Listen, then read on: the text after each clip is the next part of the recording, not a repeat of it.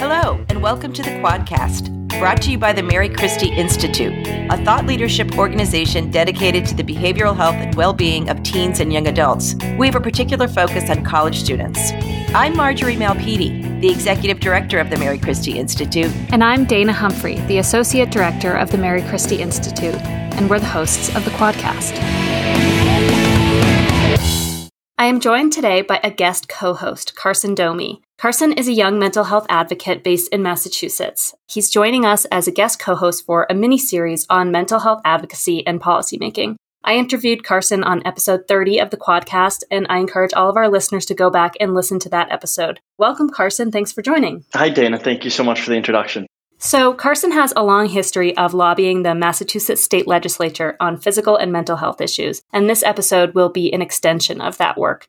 So, with that, I will turn it over to you, Carson. Great. Thank you so much. So, I'm going to introduce Representative Jack Patrick Lewis, who is a state legislator from Framingham, Massachusetts, and represents the Commonwealth's 7th Middlesex District. Since his tenure in the House of Representatives began in 2017, Representative Lewis has been a champion of mental health policy. Representative Lewis has also served as the executive director of Out Metro West, a nonprofit working with LGBT youth, and as an assistant minister and director of religious education at the Unitarian Universalist Society of Wellesley Hills.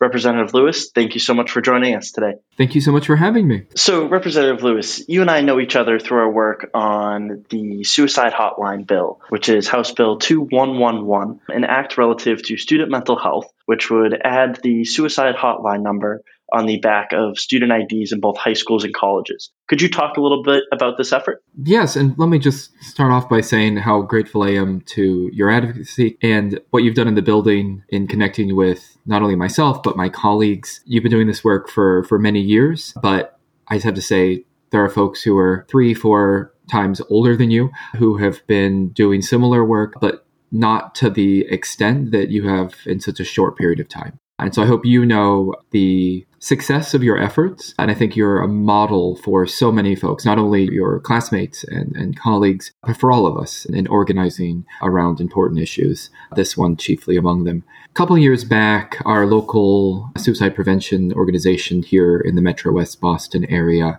brought a bill to my attention based on legislation that they had read that passed recently in another state.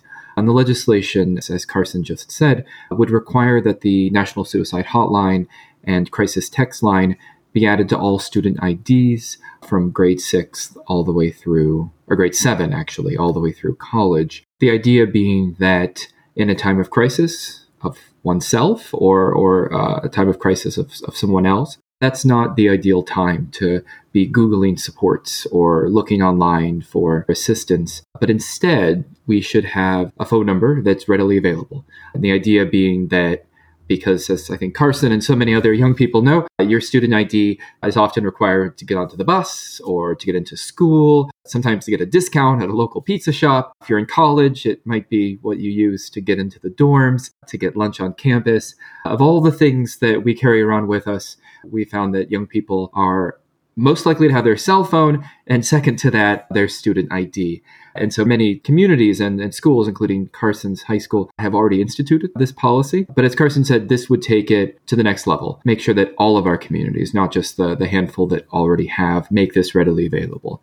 So I'm excited. It's moving through the process. Carson, you're doing great advocacy. We built a, a diverse coalition. Everyone I talk to, it, it seems like the most straightforward, common sense approach. And so I'm cautiously optimistic. Representative Lewis, you initially reached out to Carson after seeing his work getting the hotline put on the ID card at his school. One of the first things that struck me about Carson is how talented he is at communicating about this issue. So my curiosity is how how that phone call went and how did it lead to you two working together to advocate for change statewide? Carson, correct me if I'm wrong. I think it was multiple colleagues that that reached out to me asking that I meet you, get to know you. I'm trying to remember which how this actually happened. My memory, it was pre-pandemic, so it's it was the before times. I remember our, us having a great conversation and being in very regular phone and, and text conversations since then. But Carson, actually, if you could refresh my memory, you actually wrote me a handwritten letter to my. You school, were in the paper. Oh which, oh my gosh! Which was a really cool thing to see because handwritten letters now are so far and few in between. So I really appreciated that. And then I reached out to another representative that you worked with and was able to get your number and we were able to connect. Oh my gosh, thank you for that memory. I'm more of a theme guy, which in some ways works in my legislative work, but other days I wish I were more detail oriented. But I remember the emotions and the positive experiences.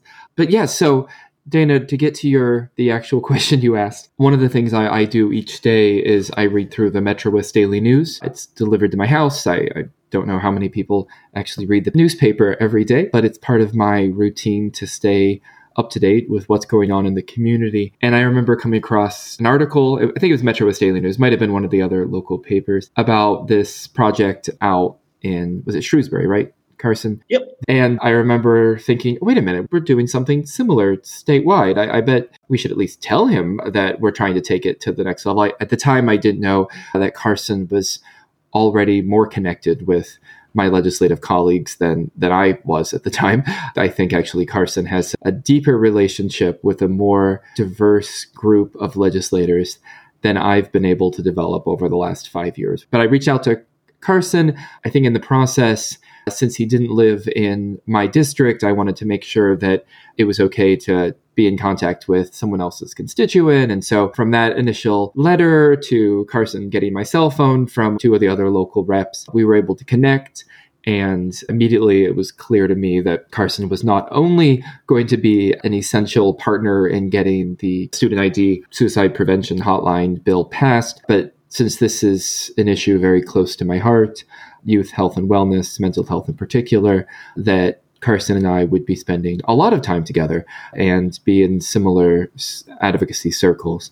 I can't remember actually how many years it has been, but it's been a great honor again, Carson, to to work with you, to get to know you, and I can't even imagine what you're going to be able to achieve in the years and decades ahead based on how much you've already been able to accomplish in this realm. I really, really appreciate that. And kind of going off of what you mentioned, with about nine months remaining now in the legislative session, what are some priorities of the legislature when it comes to addressing the mental health crisis right now? We do have nine months. In some ways, we actually have less time. The legislative calendar, we go through the end of December, but any vote that requires a formal roll call, any vote in which somebody may contest the the unanimous support has to happen by the end of July. Uh, so, major pieces of legislation that somebody might oppose need to happen in the next couple months. We're very fortunate that mental health care and legislation connected to this attract support from across political spectrums, all spectrums. And so there's a good chance that even if we don't get something passed by the end of July, nobody would oppose it if it came up for a vote in informal session later this year. So I think there's a couple angles to keep in mind. The Senate passed a larger omnibus mental health bill. I think it's the Mental Health ABC Act 2.0 a uh, couple weeks back, maybe a couple months ago now, that passed unanimously in the Senate. I don't serve in the Senate, so I'll admit that I probably wouldn't be able to answer too many specific questions. Uh, I know the House chair of the Mental Health Committee is is working on some legislation as well, but that is a wonderful bill, really a, a testament to Senate President Karen Spilka and Senator Julian Cyr, two legislators I have the greatest respect for, two folks that are actually good and close friends who have made mental health care and parity around mental health care uh, a number one priority over their years of service in the legislature. And I'm excited to see what the House will be doing in the weeks and months ahead on the subject as well. That's a larger omnibus bill, meaning that it, if I remember correctly, it tries to address everything from the emergency department boarding crisis that, that so many are familiar with when folks are in a time of crisis uh, and there's nowhere to go. And we hear horror stories on a very regular basis of families who are waiting at the emergency room for a bed to be available in a more appropriate setting. I believe that Senate bill also includes a component around an annual mental health physical. I'm using air quotes, but I realize we're not being recorded on video in the same way that we prioritize our physical health through annual physicals.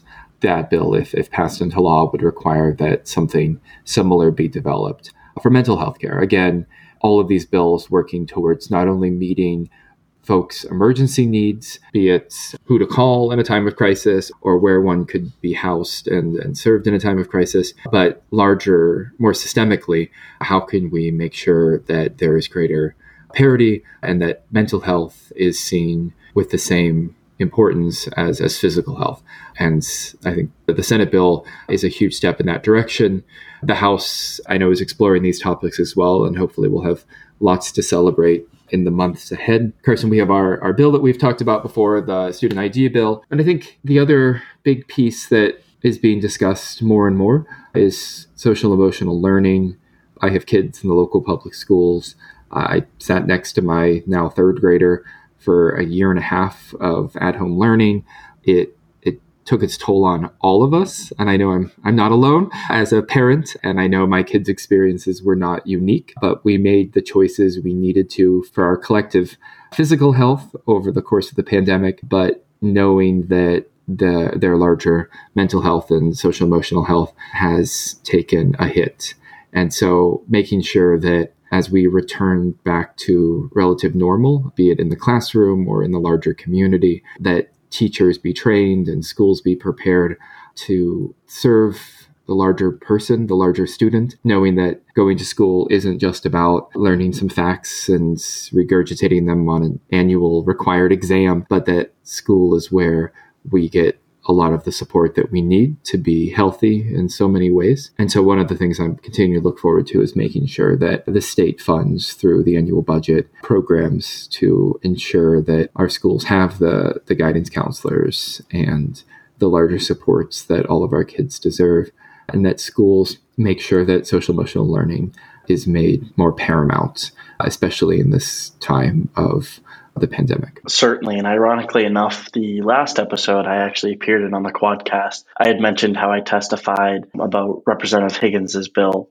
to include mental health in the definition of physical education when it comes to school. So that was something that was funny to see collide as well into this interview. And going back to what you'd mentioned about the Senate passing the Mental Health ABC 2.0 Act, it was so promising to see the legislation and the legislature come together as one to address this. It's a really promising sign for the future. And shifting gears a little bit, something that had caught my eye in the recent weeks, the Hopeful Futures campaign, which is a coalition of national mental health organizations, had released a report that analyzed each of the 50 states' school mental health systems. And when it was talking about Massachusetts, one of the areas that it cited that needs improvement comes with the ratio of students to social workers within the educational space. And for Massachusetts, that ratio is just above one per 1,500 students. Do you think that this is something that the legislature is aware of and is actively seeking to address if it's in forms of the budget or in a bill of its own? Yes, uh, definitely. The to all those questions, yes, to, to, those questions. Many of us are parents. Some of us are grandparents. I, I'm not yet a grandparent. So I think we, on a regular basis, when we interact with uh, our own kids' schools, it's clear that there isn't the mental health supports in place that I think all of our kids deserve and require. So I think there's a couple angles, and I think this isn't a one and done issue. I think this is something we need to keep in mind at all times. We set requirements of how many years our kids need to have of math and science in school, which sort of forces the creation of ratios around how many math teachers we need to have and science teachers we need to have. But it's alarming to know that when it comes to the additional supports in our, our public schools, that we haven't maybe met the the bare minimum uh, of what our kids most need and deserve. So I know that with the Student Opportunity Act, which was a revamp of the state's mechanism to fund public education, because of the pandemic, the rollout has been uh, a wee bit delayed, but I, I'm confident we'll be on track to ensure that our public schools receive greater funding. And with that, hopefully there won't be the same choices between how do we prioritize the, one's academic learning and one's larger emotional health. I also know, and this gets into the realm of electoral politics, but there will also be a, an opportunity this November on the ballot to add a surtax to incomes over a million dollars here in Massachusetts, an additional 4%. So this ceases being probably something that's unanimously going to be supported. It might be a very close race on the ballot this November.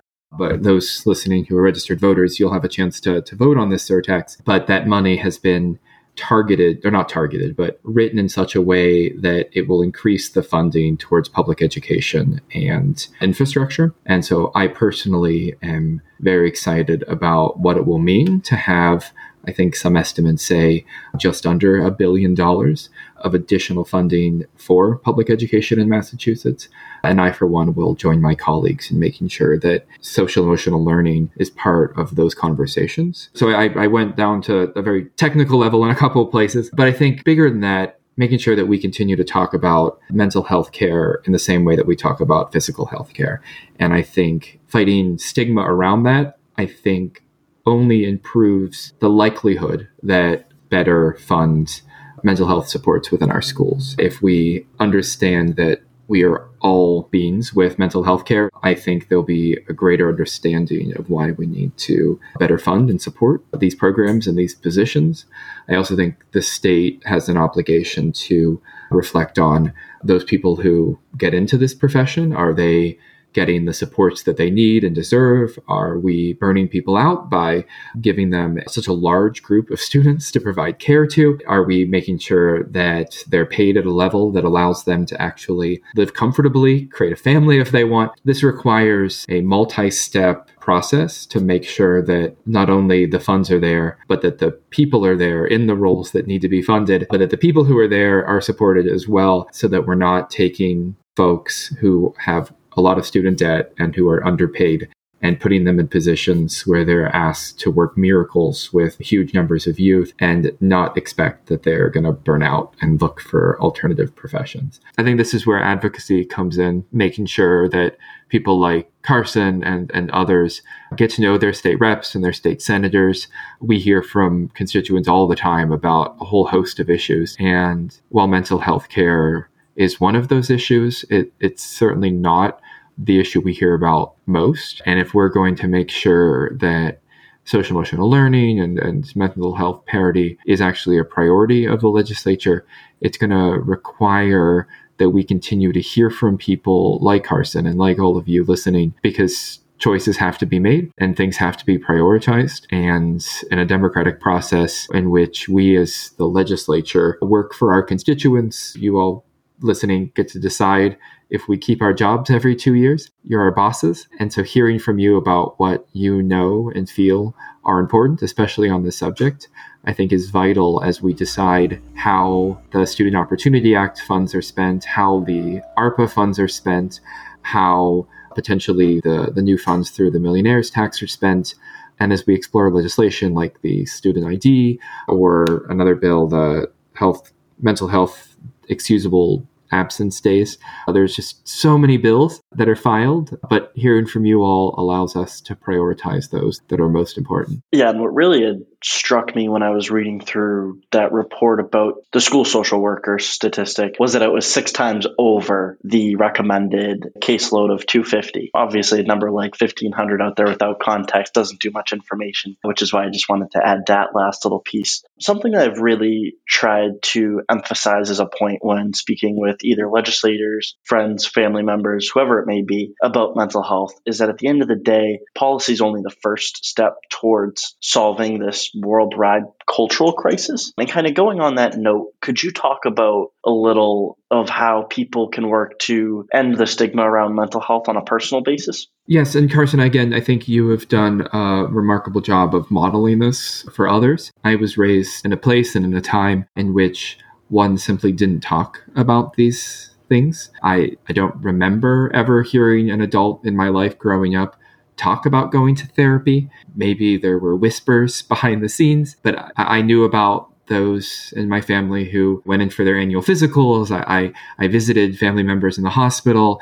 I, I signed classmates' casts. The physical part of our health is definitely been a part of my, my upbringing. I have vivid memories of, like I said, hospitals and casts and conversations about how to better support one another through cancer treatments and post heart attacks and strokes. But when it comes to mental health, I, I simply I didn't hear it. In hindsight, I know that that people struggle and struggled, but the supports weren't there.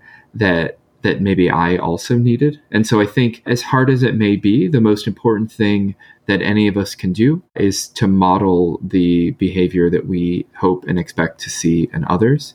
And so, in the same way that for those of us, especially people like myself, who are in positions where we have great, greater privilege than others, and in some cases, captive audiences who have decided to elect us and sometimes put themselves in places where they have to hear us talk. Normalize conversations around mental health care, ceasing talking about this in sort of third person as, you know, I'm advocating for funds for them or some other group, when in reality, so many of us at some point in our lives have needed greater support. And sometimes that means chats with friends, and sometimes that means talking to a professional. And I think the more we talk about it, the more we normalize the idea of going to a therapist. And I, I hope to continue to follow Carson's example, even though, as I said before, it's not how uh, I was necessarily raised. But I, I'll, I have sought mental health support in the past, and knowing that if I ever need to talk to a professional again, I have those people, those connections that have been made. I think as one gets older, you hopefully develop good friendships and you know who those people are in your life that you can lean on, be those friends or family. But I think it's also so important to know when one needs to, to seek greater support. And in the same way that no one should be WebMDing their physical health symptoms and relying on a Google search to get all the support they need or the advice of friends around physical health, there are times where we all need to support one another and other times where we need to go above and beyond that. And so normalize conversations around mental health. And if people like myself talking about going to therapy and when and how I decided to do that, if that can help normalize some of these conversations, I'm happy to do it. And I, my hope is, and really I, am confident as is the case, that over time, more and more folks will feel more comfortable having these conversations.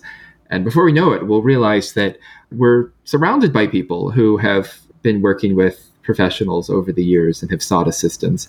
And hopefully, in the future, when somebody needs to seek greater support, they don't try to go it alone, but that they know where to turn, be it the back of their student IDs or their guidance counselor at school or their therapist that they have on speed dial, which I know is the case for myself and plenty of others. Representative Lewis, I just want to cut in here for a moment before we end. You were speaking to this a, a, bit about the way that mental health is so personal for so many people because we all have a connection to it in one way or another. And I'm curious to know if working in mental health is different from many of the many other issues you work on and, and how it's different because it is so personal for people. Great question. I have felt that this has been an essential component of all the work I've ever done, be it in a church setting or a nonprofit setting, a, a youth group setting, or now in the legislature. I don't want to speak in hyperbole, but a lot of the things we work on, none of it matters if we ourselves aren't in a good place and if those around us aren't in a good place. And so I'm happy to debate and work on a whole bunch of issues. But if I myself am not in a good place to, to be fully present and healthy, if those around me aren't being supported, it's really hard to worry about potholes and school funding and and so for me none of that really matters if we're not in a good place and supporting one another. And so I think as we explore everything else the legislature does, supporting each other and our community students, I think needs to be paramount. And we will fail at everything else we try to do if we're not being supportive of one another as the basis of all that we do. Thank you so much, Representative Lewis. I really appreciate you taking the time out of your busy schedule to join us and all the best to you and your family in the coming year. Again, thank you so much, Carson. I can't imagine this work without you. I'm excited to follow your academic and professional journey. We still need to get the student hotline bill across the finish line, so I we're you're going to be hearing from me uh, a lot, and I know you'll be in regular communication. To those listening, though, I even if you don't have the time as Carson has put into this advocacy, I just want to urge folks to get to know their state reps and their state senators, make these connections. Maybe mental health isn't your number one issue, but find the issues that are important to you and advocate to the, your legislators on those subjects. Our job is to work for you. We don't hear from most of our constituents, but I think I can speak for all of my colleagues when I say we appreciate hearing from our constituents, knowing where people are on lots of issues, and students in particular, even if you're not yet of age to be a registered voter, you still are our constituents. You may be future voters, but we have a responsibility to serve you. And it doesn't matter how, how old you are, beginning the process of engaging in the democratic process through advocacy is important at all ages. So, again, thank you so much, Carson, for this invitation. Uh, and I look forward to what we're going to continue to do together. This has been the Quadcast, a program of the Mary Christie Institute. To learn more about our work, go to marychristieinstitute.org, where you can sign up for our other programs like the MC Feed and the Mary Christie Quarterly. And if you like what we're doing, leave us a rating or review on your favorite podcast player. Thanks so much for listening.